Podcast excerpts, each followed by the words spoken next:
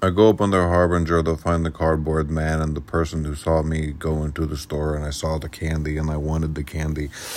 And the man fell off underneath to crack his head with the sidewalk and blood poured down through the grates. I get in a cab and keep going into the river.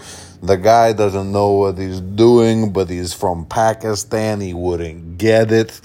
I'm just trying to get a hot dog, you know. These fish people are always messing with the recipes. My grandma used to do it different than that, and she was from America.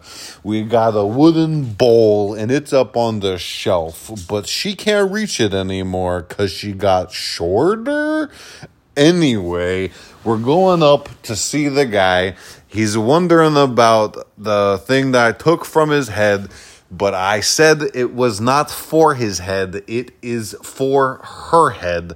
And he did not like that. So I need to eat a hot dog before my sword gets dull. I am going to buy every horse, and all of them will be flattened.